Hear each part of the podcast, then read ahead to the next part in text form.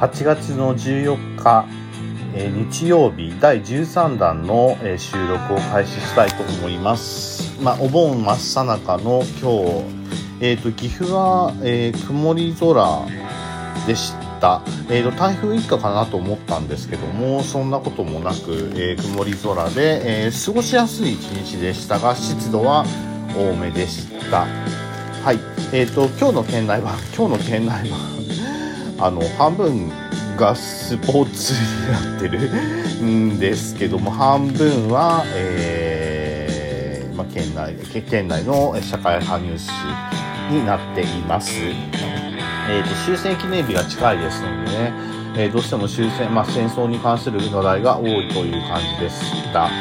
えっ、ー、とですね、えっ、ー、と、戦友弔い、描いた故郷、えー、福竜、福竜？あの、ガリュウか。ガリュウ特攻隊の鈴木多治見、多治見市の方の個展が開かれたそうです。じゃなかった。えっ、ー、と、あ、福竜特攻隊だそうですね。えー、この方の、えー、個人、個展が開かれたということで、まあ、全国訪ねた20点仲間を思い出すとのことで、えー、訓練中にもね、えー、多く、まあ、戦争中の、戦争中ね、えー、の話なんですけども、え、ー、と、伏流特攻隊は兵士が潜水着を着用して海に潜って、えー、棒の先につけた機雷を敵艦にぶつけて撃沈することを目指した部隊。人間嫌いとも呼ばれるということ形でですね、まあ、ストランのイメージが強い特攻なんですけども、こういうふうに、えー、人間嫌いっていう形も取ったんですね。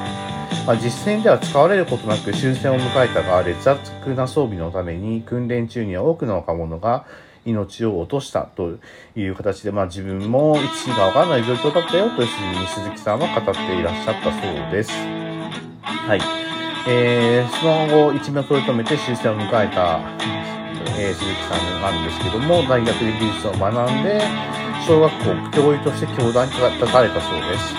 で、それから、えー、まあいろいろまあ病気も患ったそうなんですけども、えー、今回の個展に10年ぶり以上にの形で今至ったという形でですね、えー、この個展を見てみたいかなというふうにも思います。まあ、それに伴ってですね、えー、岐阜展美術展、感性あふれる県美術館で開幕367点展示、第4回岐阜美術展が13日、えー、岐阜県美術館で開幕したそうです。7部門で、えー、最高賞の岐阜、えー、美術展賞をはじめ入賞、入選作品、入選作品計367点が並ぶ28日までという形で2週間、えー開催されるんですね。えー、これもですね、まあ、言葉で説明するのはとても難しいんですけども、まあ、写真に写っている絵を見ると、あ大きな絵であ、人の背丈よりもね、大きな絵で油絵だと思うんですけども、ちょっと見てみたいなと思うような感じになりました。えー、県学童軟式野球連軟式野球ベスト8揃うという形で第54回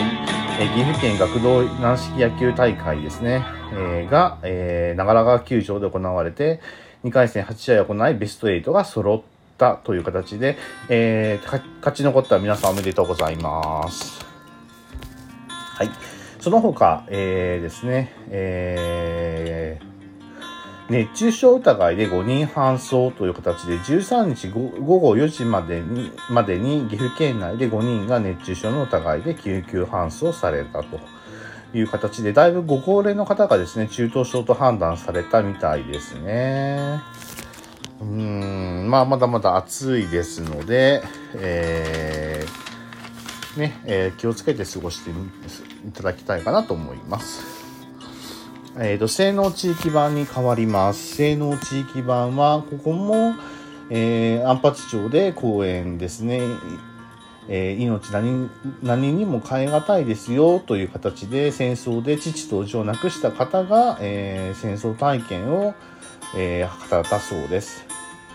その他ですね、えー、災害時医薬品を調達という形で、えー、中北薬品が大野町と協定をしたという形で、大野町は薬品などの卸を手掛ける中北薬品、中、中北中北かな中北薬品名古屋市と災害時に、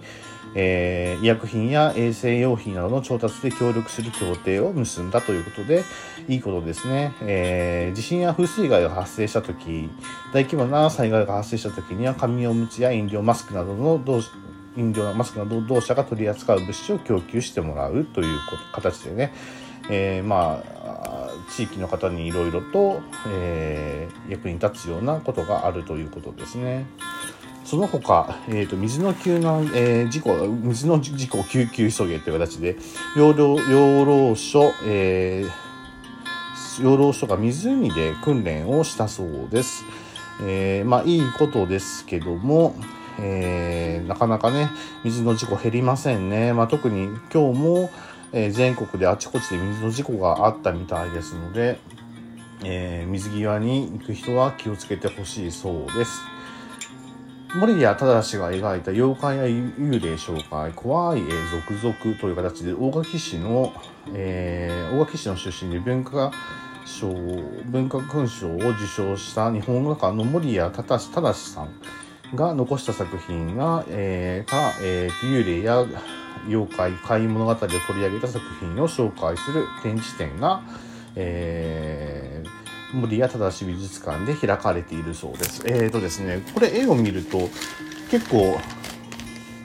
なんかね気持ち悪い絵ではなくてなんかね涼やかななんか冷たい絵ですね。えー、これ水煙という絵が写真に載ってるんですけども、えー、白蛇説、白蛇説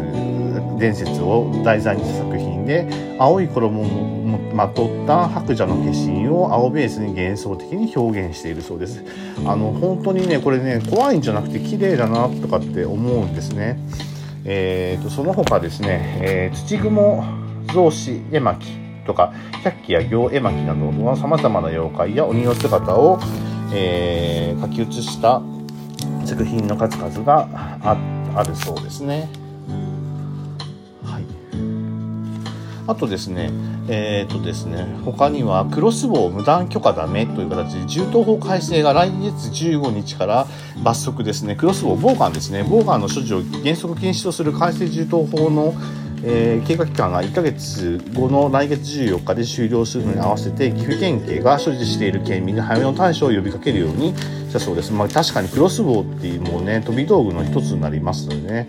クロスボウは専用の矢をバネで、えー、発射する西洋級の一種これまで銃刀法による規制の対象外だったが凶器として使われる事件が全国で相次いだことから改正法が実施施行された。という形で所持するには岐阜県公安委員会の許可が必要。違反した場合は懲役3年または50万円以下の罰金が課される。という形でですね、えー、じゃあ今持ってるクロスボどうするのって形ですけども9月の14日までに廃棄や許可申請などをしないと不法所持になっちゃう。というまあ一種の刀狩りですよね。まあ、なんかあまりいいイメージがないようで申し訳ないけどでも刀狩りだと思います、えーまあ、ともかく早く持ってる人は、えー、処分や、えー、許可申請をしてください。ということです。はい。あとですねえー、まあ今日はですねお盆なせいか知りませんけど新聞も薄くてですね内容もあのー、まあ日付的にですね、まあ、あの終戦の話がの日ですので、えーと、戦争の話戦争の話とスポーツスポーツっていう感じで社会的な面があんまりないので、まあ、やっぱり取材活動があのそんなにあのしてないのかなっていうのがよくわかります。あの毎日新聞読み始めてこれは分かり分かってきました、えー、まあね確かに記事記事を書く記者さんもね休みがなければダメなんでしょうけど私は休みはございません。まだまだお盆のは仕事でございます。しかも明日は朝から早く 仕事なんですけどね、えー、頑張りたいと思います えっ、ー、と今日のえー、岐阜はそんなに暑くなくて、えー、過ごしやすかったんですけどもやっぱり台風が持ってきた湿気がですね、えーと、濃かったという形で湿度が結構いっぱいだったなっていう感じはしています。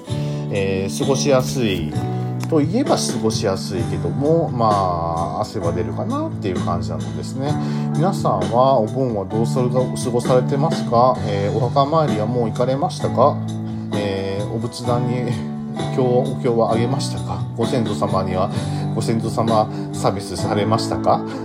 えっ、とですね、僕は全然ですね、えー、できてませんので、えー、ご先祖様に怒られそうな気もしないこともないんですけど。まあちょっと仕事なんでね、勘弁してくださいで、ちょっと時期ずらしていいですかっていう感じになります。はい。ということで、えー、ちょっとね、美術的な話が多かったですので、まあ見たい絵がたくさんあるので、えー、まあ、ちょっと足を運んでみようかなとかと思いますね。絵といえば、この前はベルセルク店に行ってきて、大、大ベルセルク店に行ってきて、名古屋にですね、行ってきてですね、あの、本当にこう、印象深かったですので、えー、すごく良かったなと思いながら、え、過ごして、過ごしました。はい。やっぱりいい絵というのは、えー、心に残るもんだなとかと思います。えー